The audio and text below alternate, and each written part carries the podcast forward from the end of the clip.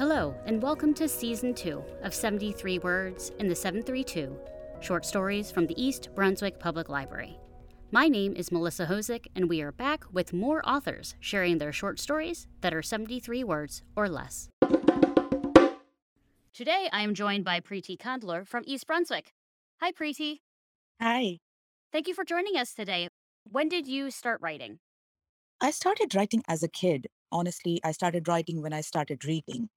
So perhaps at the age of six or seven, that's as early as I can think of. Can you tell me more about what inspired you to write this short story? I really think as a woman, we tend to be so criticizing of us. And, you know, that's what really inspired me. I think we undersell ourselves. We don't realize how important we are to our family, to society. And I thought 73 words was a great way to put this in a very concise and short way. So that's what really inspired me to write this story. We'd love to have you read it for our listeners. The title of my story is A Woman. She's amazing with many feathers in her cap. Everyone wonders how she does it all and still smile.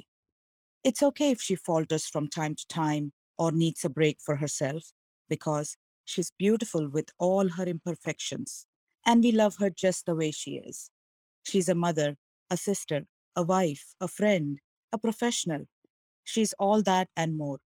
She's a woman. Preeti, thank you so much for stopping by and sharing your story. Thank you. Thank you for having me. If you want to listen to other 73 Words episodes, visit ebpl.org forward slash podcasts or subscribe wherever you find podcasts.